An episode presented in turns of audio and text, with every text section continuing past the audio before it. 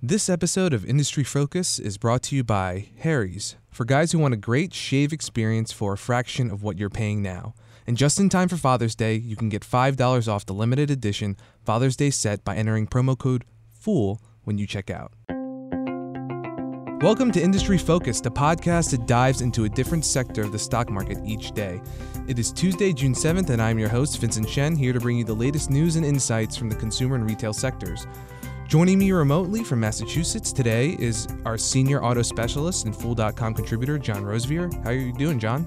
I'm doing great, Vincent. How are you? I'm doing well. I'm really excited to have you on. We are talking about some pretty interesting companies today. Uh, actually, you know, we're kind of talking about mythical creatures and fairy tales. At least, I that's the way I was inspired by uh, some of the recent news from last week.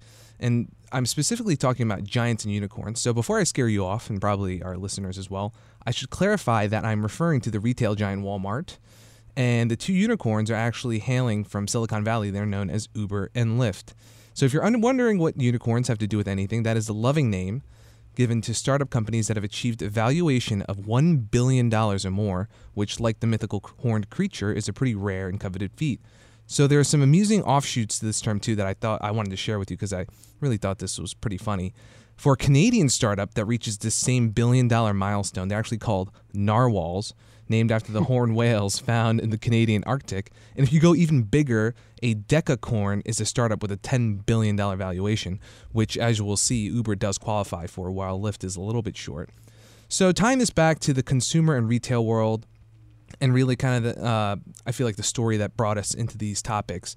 Uh, Walmart CEO Doug McMillon he announced that his company would be partnering with Uber and Lyft uh, to essentially have them offer last mile delivery services for some of their grocery orders as they kind of expand their e-commerce and direct to consumer initiatives.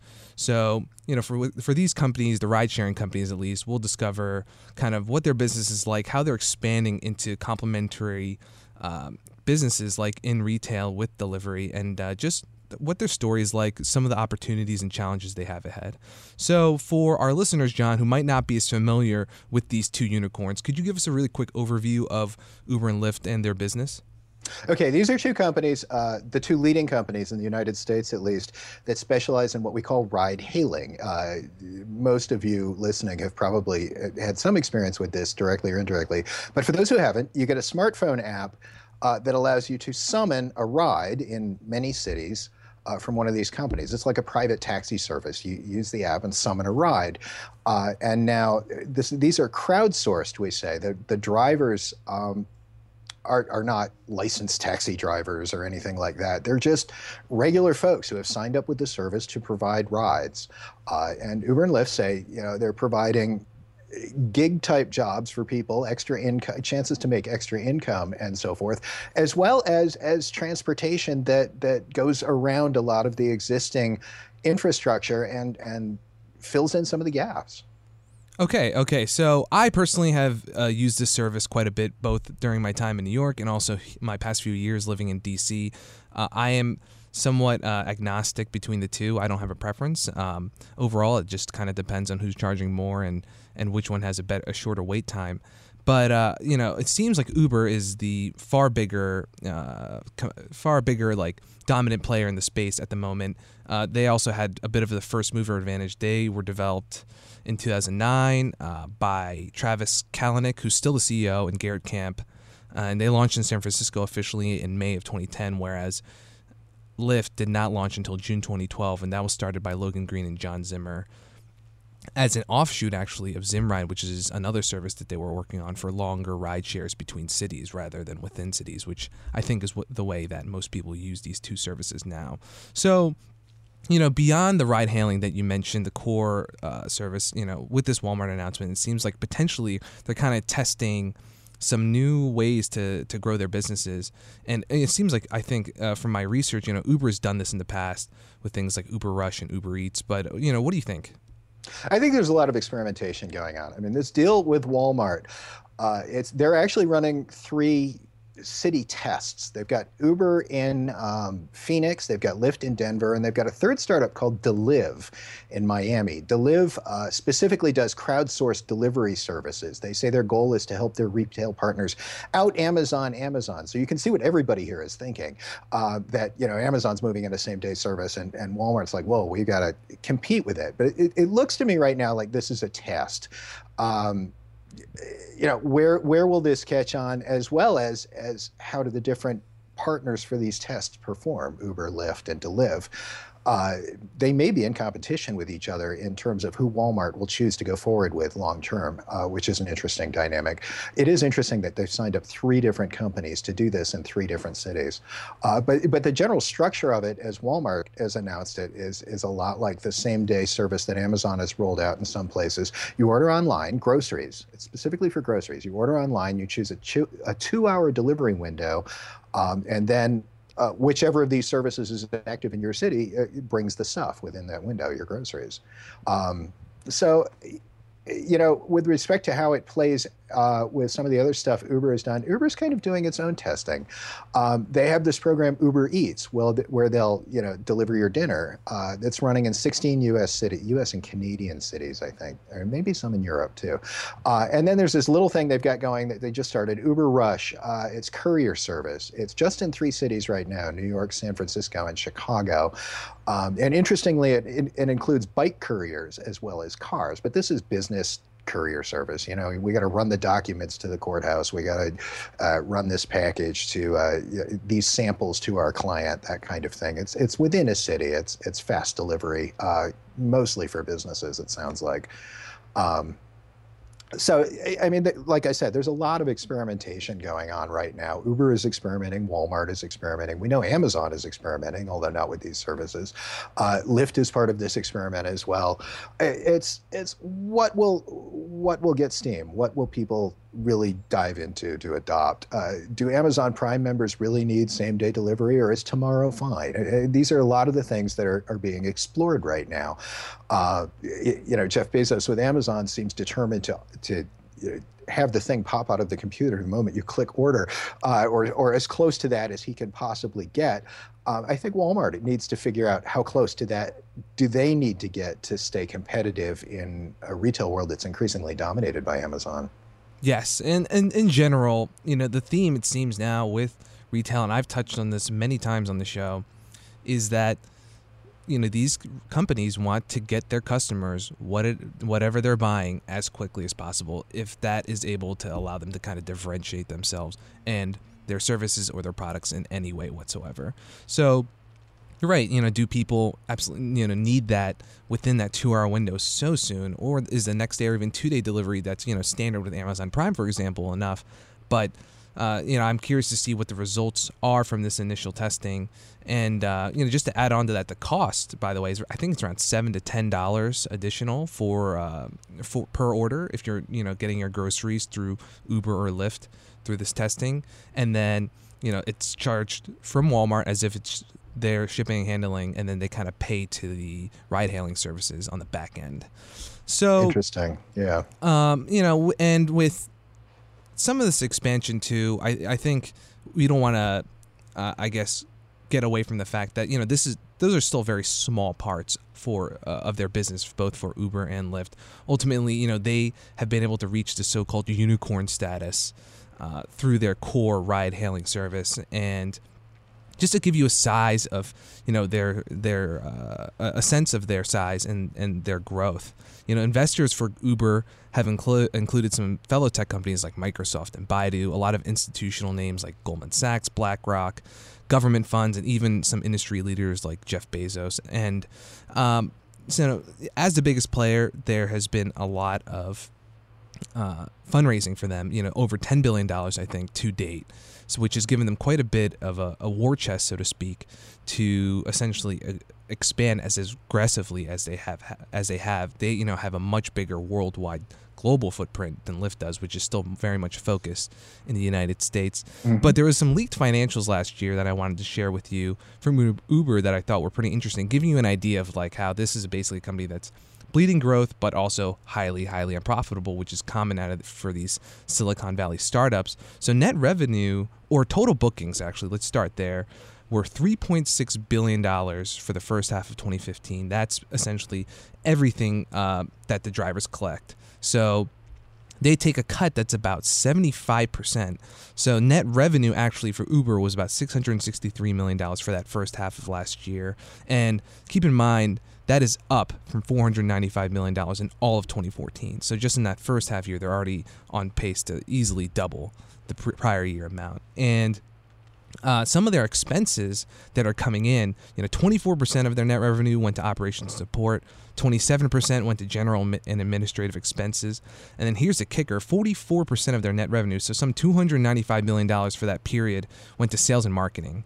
So you know, the competition in this you know kind of transportation industry, this niche you might even call it, has been very intense, and you know their GAAP losses amounted to about 671 million in 2014 and then 987 million just for that first half of 2015 and those are the most recent numbers i could find. Whereas for lyft on their side they're much they're at a much smaller scale where you know they had about 127 million dollar loss in the first half of 2015 on 47 million dollars in revenue. You know they think their run rate in terms of actual gross uh, bookings is at about a billion dollars um, and, and potentially more in the coming year but you know they spent more than twice of their revenue again on the same over the same period on marketing and you can see how they're trying to, to just one up each other. Um, so you know moving forward uh, just wanted to talk a little bit about some of these challenge uh, some of the challenges that they faced also. I know you know when we were speaking yesterday about this you mentioned some of the legal hurdles the regulatory hurdles and and just also the issue of finding drivers. If you could touch on that more i'd love to hear well, I mean, I mean, we've we've all read about this. Uh, Uber and Lyft go into some city somewhere, and the taxi drivers uh, protest and flip out, and the regulators say, "Well, you know, we can't have unlicensed hackney carriages or whatever."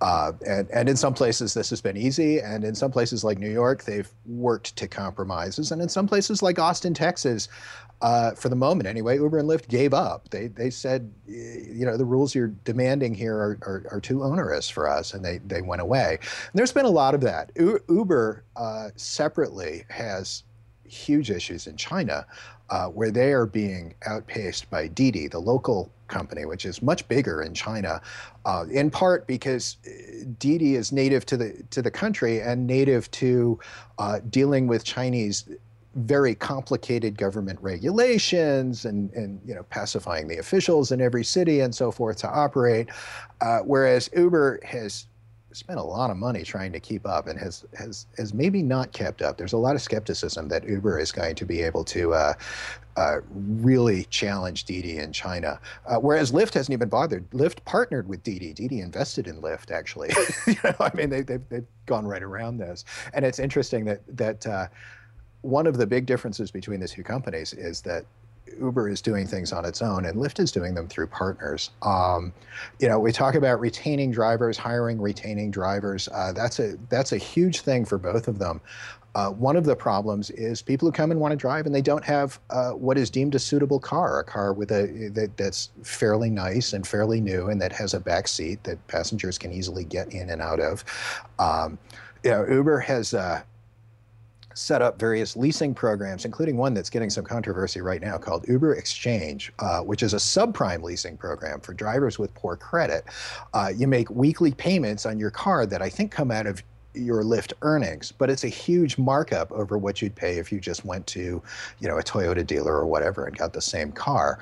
Uh, Evan Niu, uh, our, our technology senior technology specialist, uh, has a great article on this on Fool.com right now. It's it's really um, you know the charges that they're charging these, these drivers for are really extreme and it's sort of the company store thing. You've got to you know you've always got to work more to kind of stay ahead of the company store and your debt to the company store. Uh, lyft is doing something a little different here um, Lyft has, and I will look here to find the name of it briefly, uh, they have something called Express Drive. Uh, this is something they've set up with their most recent big investor, who is not a Silicon Valley name, it's General Motors. Uh, GM and Lyft are doing some really interesting things. This is the first thing that came out of that partnership. It's a rental program. They've started it in Chicago and they're going to roll it out to other cities uh, over the next year or so. Uh, you, you, you rent by the week uh, a GM vehicle. It starts at $99 a week. But here's the key the more rides you give for Lyft during the week, the cheaper it is, and it can go right down to nothing where Lyft is paying it. Um, and that 99 a week includes insurance and maintenance. Uh, the terms are more flexible, and this is this is part of how Lyft has been working uh, against with some of the controversy uh, that has come around Uber. Uber, they're saying, you know, we're we're we're the kinder, gentler company. We're a little nicer to drive for. We take better care of our drivers. Uh, you know, we provide a little better service. Uh, whether all of that is true is is open to some discussion, but that's certainly been their positioning, and it, it does seem to be working for them. Um, so so yeah, uh, the big problem for them both is is retaining and and um, you know, finding, drawing drivers. Uh, that's part of the expansion. I mean, they, they want more customers and they want more drivers to serve those customers. When we look at some of the deals like Walmart, that's something that could grow into a big side business over time. But of course, they'll need to crowdsource the drivers to do it at least for the next several years, because it's interesting that both of these companies are making big moves towards self driving vehicles. Um, which will replace drivers in time, or at least that's the thinking. Yeah, I think yes. that's the real investment bet here. Yeah. Okay. So I definitely want to turn to that. Some of the, uh, you know, the opportunities and the challenges with that, because you know, I think, uh, I think uh, Uber CEO has talked a lot about the huge opportunity he sees. Uh, with self-driving cars and changing their business model with their tens of thousands of drivers. But before we move on, this episode of Industry Focus is brought to you by Harry's. While fellow fool Dylan Lewis is, uh, you know, he's able to sport a beard while hosting the technology industry focus episode, you know, my facial hair comes in a little bit too patchy for that. So I stick with a more baby face look. And having to shave every day, I've tried most products from electric shavers, both wet and dry, to the cheapest 10 for $1 disposables, and even traditional shaves with a double edged safety razor. But Harry's has really stood out as my first choice for a fast, clean, and comfortable shave. And with Father's Day coming soon, I think it's hard to beat a gift that your dad, brother, or husband will be able to enjoy every single day, and Harry's has you covered. While supplies last, Harry's is offering a limited edition shave set for Father's Day that includes a matte black razor handle, chrome stand, moisturizing shave gel, three handcrafted blade cartridges, and travel cover, all for just $40. You can even personalize the set with custom engraving or card, and all of it is shipped straight to your door. So if you go to harrys.com right now, Motley Fool, Motley Fool podcast listeners can get $5 off their first purchase with a promo code FOOL. Again, that's H A R R Y S dot com and enter the code FOOL for $5 off your order at checkout. I love their products and uh, I really highly recommend you check them out. So, uh, you know, getting to the the self driving car thing that you mentioned, and some of these uh, opportunities that the two companies, uh, Uber and Lyft, have faced ahead of them. And uh, actually, you know, I wanted to double back really quickly. I hope listeners don't mind to the Didi. Uh, uh, the incumbent in China that kind of leads with market share in that market. You know, what you mentioned in terms of the international expansion, Uber's been much more aggressive with that. Lyft has been much more focused in the US and kind of taken a more measured approach.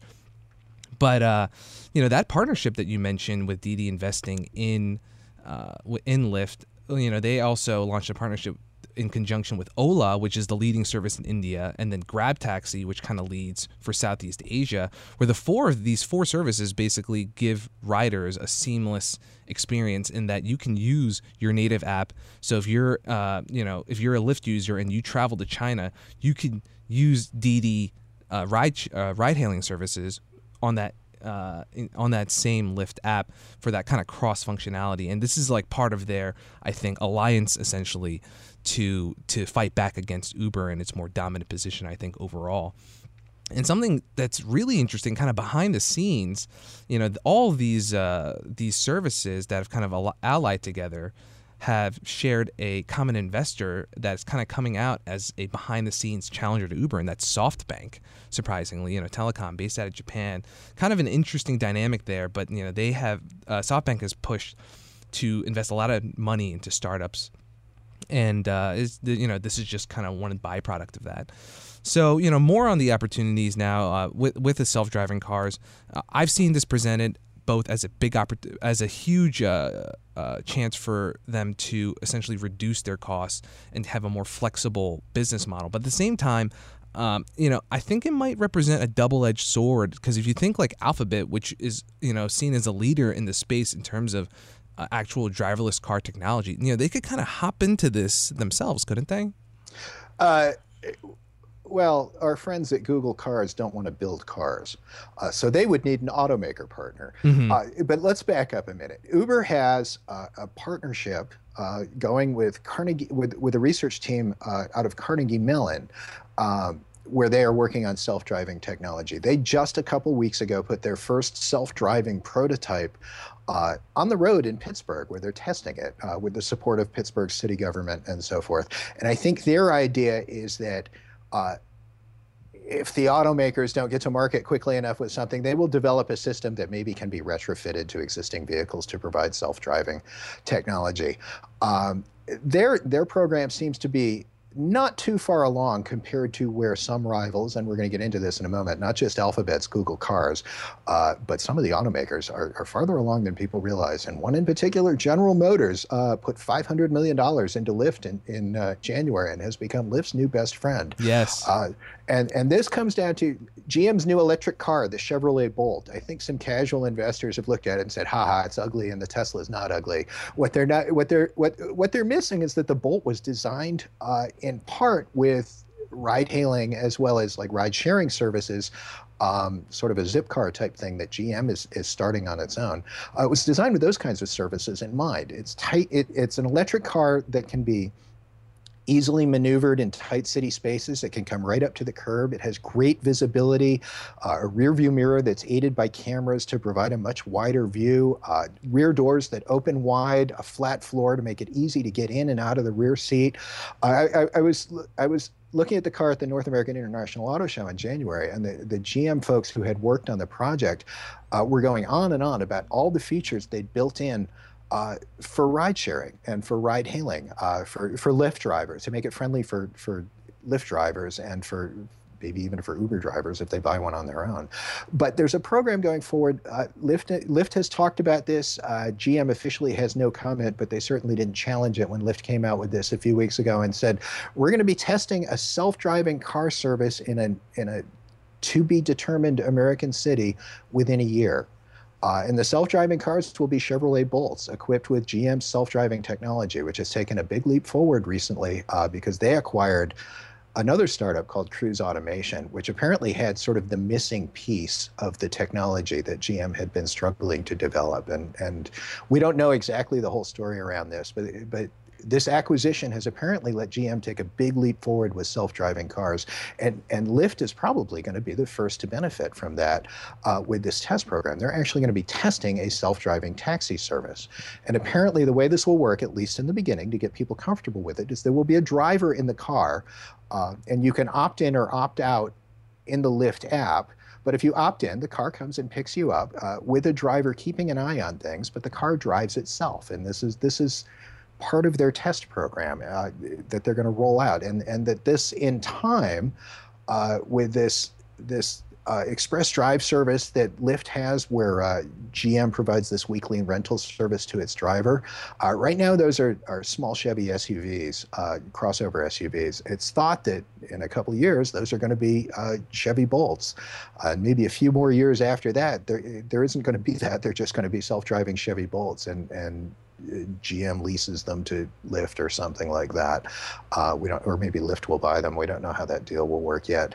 But that does seem to be. Uh, given that finding drivers is the hassle here, uh, just replacing the drivers with self-driving cars in time seems to be where both companies are going. Although again, they're going about it very differently. Where Uber is trying to grow the technology organically within its own organization, and, and Lyft is looking to partnerships to to sort of keep pace or maybe even get an advantage. Yeah, absolutely. Um, I was really surprised to see uh, in that General Motors Lyft tie-up how quickly they were expecting to do their first test with those Chevy Bolts that you mentioned, um, and you know just uh, the fact that you know Uber has generally had that first mover advantage, but I think uh, management uh, their side has generally said that the timing for to launch you know full driverless fleet would fleet wouldn't be until you know 2020 and here you have Lyft and you know a not yet determined city but potentially testing something within the next year. It's really incredible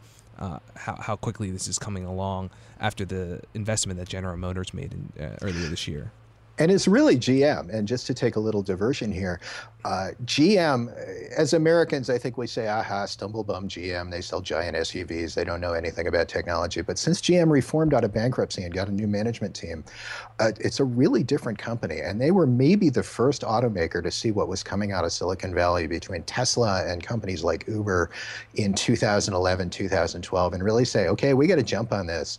Uh, CEO Mary Barra uh, talks repeatedly about how GM is determined to disrupt itself before anybody else does. Uh, a lot of automakers are now saying things like this, but GM is actually doing it. They're, they've got a very advanced self driving program.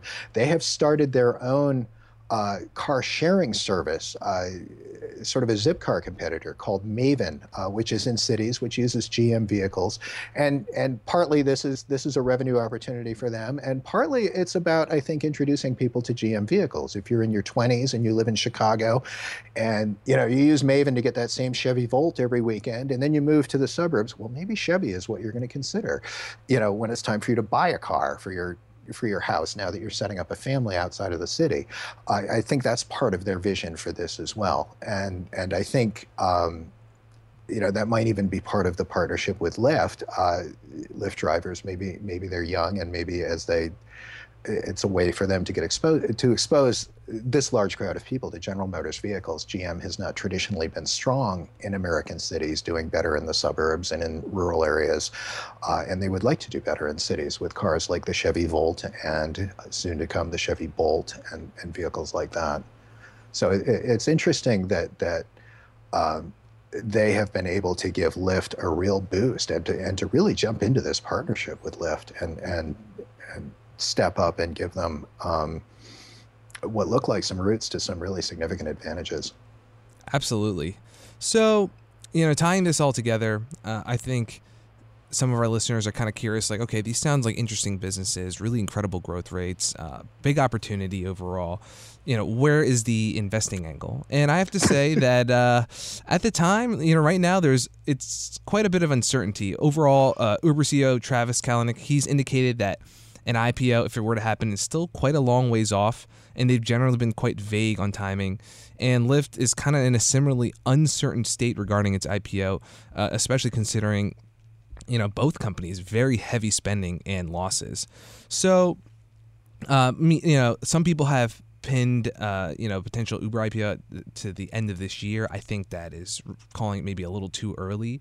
Um, but you know, I think if anything, uh, you know, a listener should take away generally just the scale and the growth behind these opportunities, and the fact that it's they've had uh, they've had an opportunity to start making an impact, you know, outside of their core space uh, with these partnerships with the auto industry, for example, but also some of these expansions with Walmart and with things like Uber Eats and delivery and Uber Rush for like small business or enterprise courier services. And it's kind of interesting at this point. I think it's too early to tell. These companies are so young, you know, six, seven years for for Uber and then just five or four or five years for Lyft, that they have an opportunity, I think, to still disrupt. Uh, you know, a lot of different businesses and industries going forward, and uh, it will just be a really fun, fun sector to watch. So, um, uh, you know, if there's anything else you wanted to add, John, uh, um, yeah, I just wanted to add a note about sort of the timing of a maybe IPO. Uh, Uber, just in the last couple of weeks, got a $3.5 billion investment from Saudi Arabia's Public Investment Fund. Uh, women, of course, are, are, not allowed to have driver's licenses in Saudi Arabia. So uh, you know, the idea is that Uber will come in and, and give women rides so that they can get around. Um, but the, that says two things. First of all, uh, Uber is having to go further and further afield from cap- for capital. I mean, they're long past the point where any of the Silicon Valley um, you know, funding options are going to jump in there. I mean, they've already long since had investments from company from uh, venture cap companies like Benchmark and Kleiner Perkins and some of the other ones you mentioned. Of course, uh, they they've got mutual fund investments. Fidelity is in Wellington Management, which runs some of uh, the the active Vanguard funds and so forth. They're in. Uh, you know, they got a small investment from Toyota, but that's more of a that that's not that's very different from GM's investment in Lyft. I think Toyota is just sort of putting a finger in the pie, in the in the pie or a, a, toe in the water, perhaps to to see how this works. But but again, back to the point of the IPO, uh, they're having to go farther and farther for afield for capital. It seems, but they're finding capital. Um, likewise, Lyft, which is a much smaller company and has taken in much less capital. I mean, they got $500 million from General Motors in January. Um, you know, I think I think Lyft's valuation is said to be about 5.5 billion uh, in the round with General Motors, uh, whereas Uber's valuation is at 62.5 billion. They are in fact the highest valued of all of the unicorns. They're a, you know a megacorn even, uh, and and and the question is, uh, I think part part of the question is. Uh, given that the IPO market has cooled off considerably in the last several months, uh, can they go public at anything close to that? And if not, what does that mean for their investors who are already on board and who invested at these these really wild valuations? Yeah, absolutely, and especially that you know I feel like the IPO market overall is cooled to some yeah. of these kind of tech uh, unicorns that you you've mentioned, and uh, the fact that they were able to raise that 3.5 billion dollars from that Saudi fund means they're probably not that hungry for capital, even though they need it with their uh, expansion plans. So uh, thanks a lot, John, for joining me on the show today. It was awesome having you on. Thank you. Always a pleasure. That's a wrap for us today, but you can continue the conversation with us via Twitter at MF Industry Focus or send us any questions or comments via email to industryfocus at fool.com. You can also enjoy the other great podcasts from The Motley Fool by checking out fool.com slash podcast. People on the program may own companies discussed on the show, and The Motley Fool may have formal recommendations for or against those stocks mentioned. So don't buy or sell anything based solely on what you hear during the program. Thanks for listening, and Fool on.